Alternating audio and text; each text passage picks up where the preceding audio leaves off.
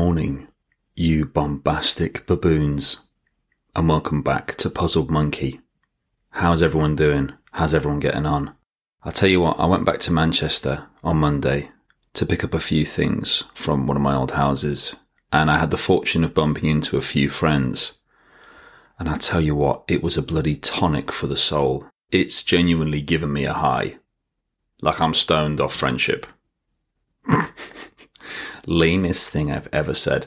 Um, no, genuinely, it was so lovely to see these wonderful people. And, you know, it's not as if I hadn't spoken to them on the phone or on uh, whatever, whatever app that we have to, uh, to engage with others. But it was just so lovely just to actually conversate and just have to crack with someone one on one in an open space. You know, oh, it was glorious. And um, it's just made me rethink a few things about, you know, what's important in life uh, and how important friendship is, and all of those delightful things. I thought I'd just share that with you. I thought I'd just open my heart to you guys, my beloved listeners. So, yeah, value your friends and value them when you can see them more often. Take advantage of that. I certainly will be. So, it seems like the format of last week's podcast was a bit of a success. I think some people perhaps have been too polite to tell me to actually talk about something a little less, I don't know, depressing maybe? Anyway, thank you to everyone who got in contact to give me some feedback on that new style. I think it is something I'm going to be doing a bit more of in the future. But what am I talking about today? Well, I want to carry over this animal focus from the previous episode. Today, I'm going to talk about marauding crocodilians, semi aquatic Slavic cows, and ingenious plans on the Emerald Isle of Ireland to ship unweaned calves to slaughter via aeroplane. And in all of these cases, I want to pay close attention to how these animals, these specific animals, are represented and characterized. Now, how did I get down this week's rabbit hole? Well, my lovely friend Jess sent me a news story she thought I'd enjoy a couple of days ago, and it was about a mass breakout of crocodiles from a farm in South Africa and this story got me a little bit excited because, unbeknownst to her, I've always had this little fascination by animal escape stories. And this crocodilian story got me thinking why. partially, I think it's because I absolutely loved the film Chicken Run when I was a kid. If you haven't seen this film, lads, it is an absolute classic. Although I do have this issue when I watch films from my childhood, where I start digging way too deep into the story and look for kind of hidden meanings, ideologies, and symbols, you can imagine that I'm a delight to watch a film with. You see, when I was younger, Chicken Run was about some feathery geezers escaping from their egg laying servitude on a chicken coop. But now, through my jaded adult lens, it's a story of indentured proletariat workers who toil in a manufacturing plant, who rise up and demand their freedom, overthrowing the landowning Tsarist loyalists who continually and ruthlessly exploit their labour for personal gain.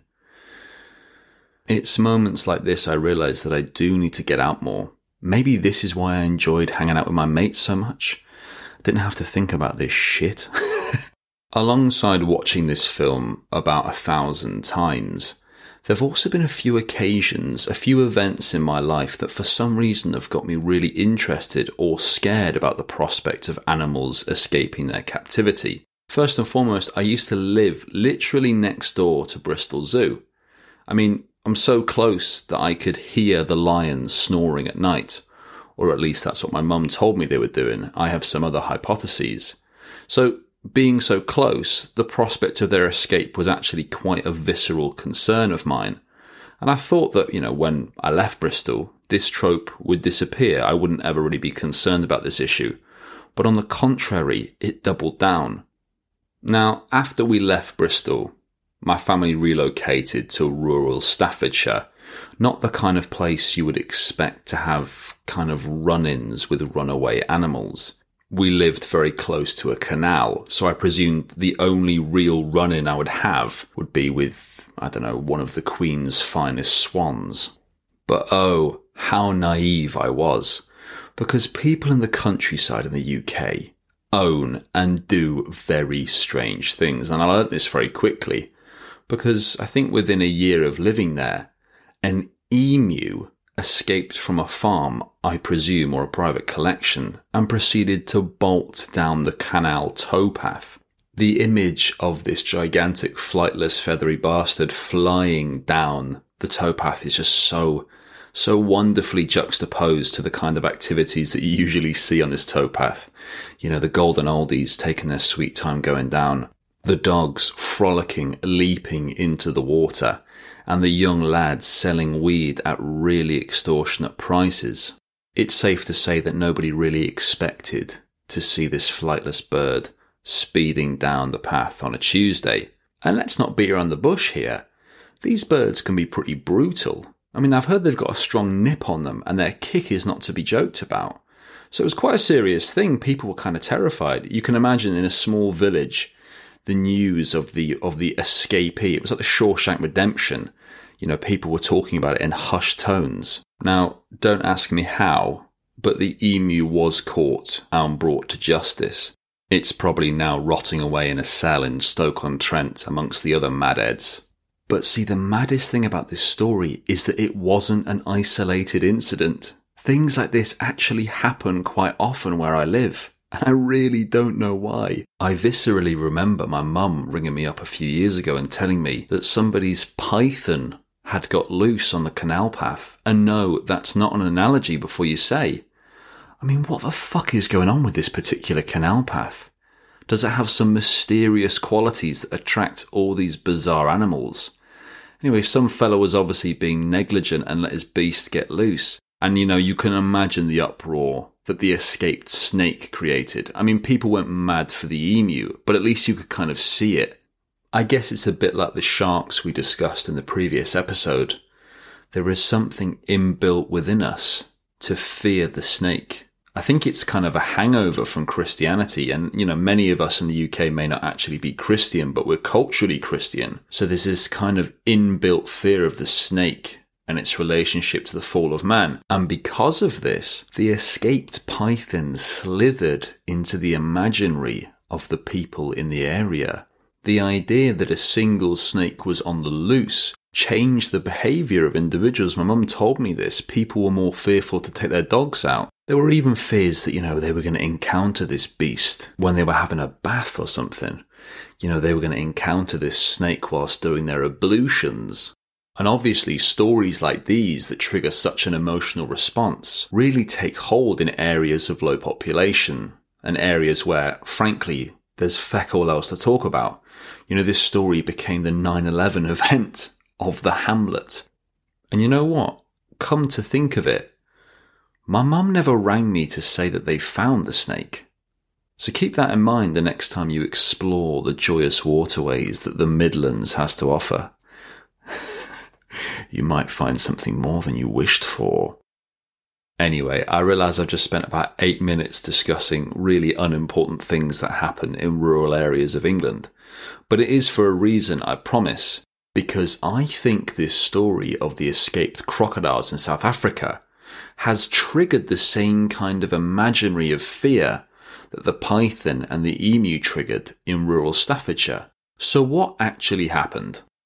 Basically, last week, an unknown number of Nile crocodiles escaped from a breeding farm in the Western Cape province and slipped into the Breede River. At present, I think 27 of the crocodile convicts have been seized and returned to their cells, while another seven had to be put down. But there are estimations that somewhere between 100 to 1,000 of these animals are still on the loose. So we're talking about quite a distinctly different scale in comparison to the single emu or python that now roam the towpaths of the Caldon Canal. And these crocs are obviously no joke. The ones that escaped were between 1.2 to 1.5 meters long each. And how the hell do you go about trying to catch something that big? Well, conservation officers have been using cages with food inside them as a way of trying to lure the crocodiles back. However, the river they escaped into is full of fish, so they flatly ignored all the offered food. They've basically stuck a scaled middle finger up at the farmers and the conservation officers alike. So, how afraid are local people, and how afraid should they be? Well, the Nile crocodile is native to South Africa already, so it's not like the python alongside the canal outside my mum's gaff. But judging from the reporting, you'd think that this crocodile escape was an alien invasion akin to the War of the Worlds or a breakout of the Death Eaters from the Azkaban prison. And it's really interesting how widespread this story has become. It was picked up by loads of news organisations in lots of different countries. Pakistani and Italian headlines describe a police hunt for man eating crocodiles after farm escape. Indian outlets state that the hunt is on for wild young crocodiles that escaped into South African river, and a German outlet states that an unknown number are still at large. This language that we use here conjures up the image of these young, bloodthirsty beasts intent upon little else than the consumption of Homo sapiens. And you know, maybe this is a little understandable because 63% of attacks on humans by Nile crocodiles are fatal, which does make them probably the most prolific predator of humans in the animal kingdom. However, are these cooped up crocs the ones we really need to be worried about? You know, they've been cooped up in probably cramped, unnatural conditions, unable to move, and being prepared for slaughter for months, if not years. This obviously isn't the characterization that's been employed by the news outlets. They've decided not to go with this line because, to be honest, it would perhaps make people question why the crocodiles are being kept in this way. And obviously, just like the Shark Week documentaries, hyperbole and violence always sells. You know, if you solely read the titles of these articles, you can be forgiven for thinking that the crocs are engaging in prison workouts, getting ridiculously buff, preparing their body and mind for getting out of pen and defeating their nemesis, the Homo sapiens. Part of me wonders whether this hyperbole is just a way to distract from a much more glaring question that points to a much more serious issue. Why the hell, in the first place, are we keeping thousands and thousands of crocodiles in squalid conditions just so that your aunt can get a new purse for myriad reasons, questions such as the utility and morality of utilizing animal skins purely to make oneself look more bougie do not make their way, often at least, to the headlines of newspapers. Anyway, these representations of apex predators, how we frame them and how it creates and perpetuates a certain ideology about them, got me thinking about how we frame non predatory species, species that don't directly compete with us in our niche. And once again, stories about animal escapes help us unpack this. In 2018, a Polish cow refused, flatly refused, to get on a lorry destined for the slaughterhouse. And hey, who could blame her? The Great Escape started when she broke ranks, smashing through a metal fence which broke a man's arm in the process, before she leapt into the water and swam to an island in the middle of a lake. Eyewitnesses claim that at certain points she even dived underwater to move faster away from what she must have seen as her assailants. Relatively soon after, a team of firefighters were sent to retrieve her but then she returned to the water, swimming across to a neighbouring peninsula. This game of cat and mouse carried on for a fair while, to a point in which the farmer considered actually having her shot. But then, in response to this, a collection of local politicians, townsfolk, and celebrities came together to demand that she be allowed to live out her natural life in peace on the island, with no threat from the farmer or anyone else for that matter. Now, this is undoubtedly a feel good story. You'd find it in your Facebook feed shared by your auntie. It gives you that little ah feeling in the belly. And people love stories like this. Understandably, I do too. Stories of good overcoming evil, bravery overcoming suffering. It fits all the archetypical ideas that drive common films and common media. But I wonder, in the same way that the hyperbole of the danger posed by the escaped crocodiles was used in the previous story, perhaps this feel good feeling is a smokescreen that stops us asking more fundamental questions about why this glorious cow had to escape the situation it was in. It's interesting to me that when it is one cow, our empathy is triggered and we are totally for its liberation. Who, after all, would read this story and think that, you know what, the firefighters should go over to the island and shoot that cow in its face? The irony is, of course, that she would have suffered the same, if not worse, fate in the abattoir. I think that this story, this feel good story about the cow, is actually more dangerous than the story about the bloodthirsty crocs. This is because it serves to reinforce the cognitive dissonance that emerges when we think, or actually do not think about the unimaginable scale of suffering that humans inflict upon livestock animals such as cows every single day. I say day because 800,000 cows are killed every 24 hours. 800,000 cows, just like the courageous one that escaped from the van, swam to a bloody archipelago, and lived there happily ever after. Sometimes I think that we're just not wired to comprehend that scale of loss of life.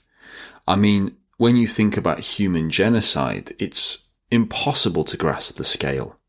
1.5 million Armenians murdered in 1915. 6 million Jews murdered in the Holocaust, 800,000 Tutsis murdered in a single year in Rwanda. How can the human brain comprehend such levels of loss? Perhaps, perversely, it's a blessing that we cannot. Perhaps it's our brain protecting us from reality. I think to a degree that is largely what cognitive dissonance is, but this does not mean that we should not try and push back against it. In other words, it's not a get out of jail free card. There are many situations occurring at present that illustrate the real need to transcend the cognitive dissonance that we have towards the way in which we treat domesticated animals. A single issue that has reared its head in the news recently is that of live exports of cattle. Every single year, nearly 2 billion animals are loaded onto trucks or ships and sent off to other countries to be butchered. These one way trips often take a few weeks to complete, meaning that the animals on board are often subjected to extended periods of fear, terror, and hellish conditions. During the COVID crisis, two specific export ships have gained notoriety. The Elbeik and the Karim Allah are two Spanish vessels that have been crisscrossing the Mediterranean since December, with no national authority allowing them to deliver their payload of cattle due to the rampant spread of disease on board.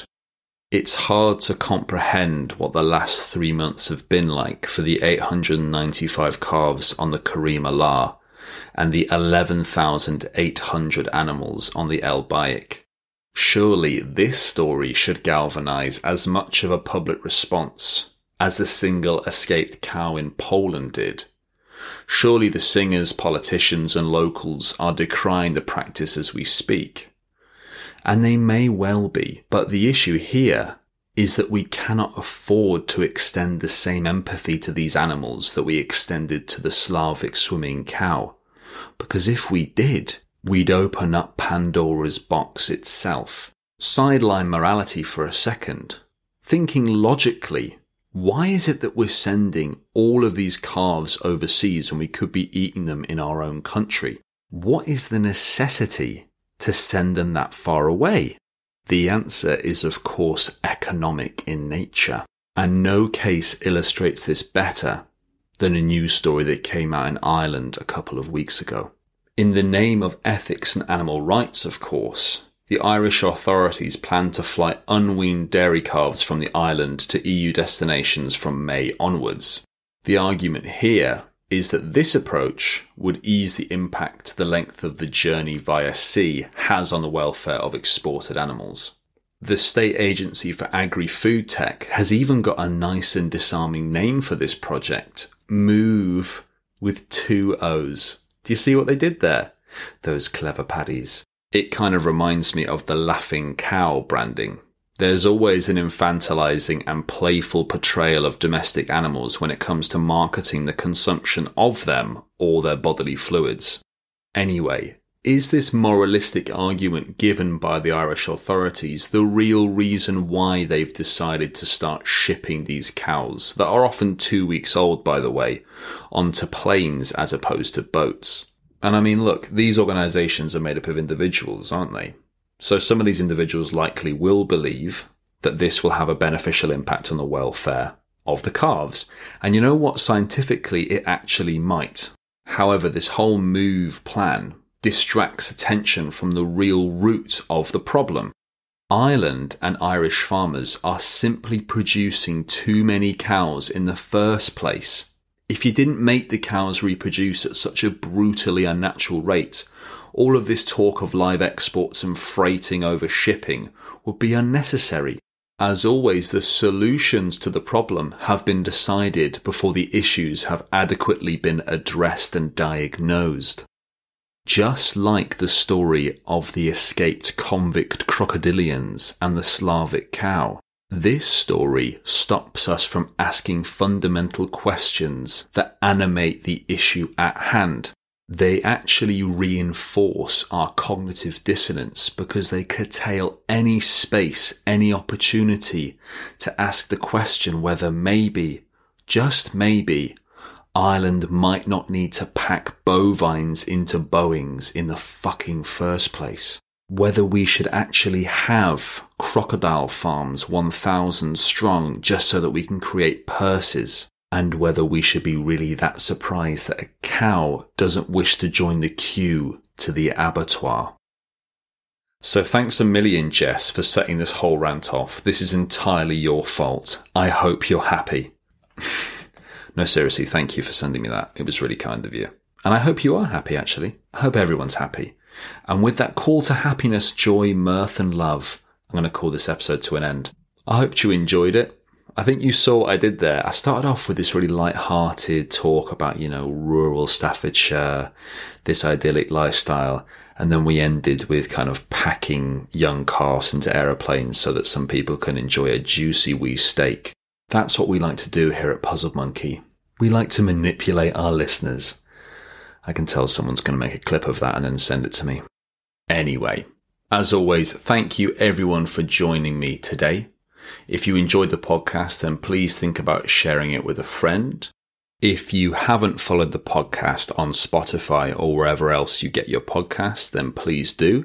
And if you're feeling like a true Samaritan, you could write a little review on Apple Podcasts about how much you love Puzzle Monkey. That would be great. Even if you don't do any of those things, I still love you. So, yeah, look after yourself, guys. Enjoy the sunshine if it's with you. And I look forward to speaking to you soon. Ta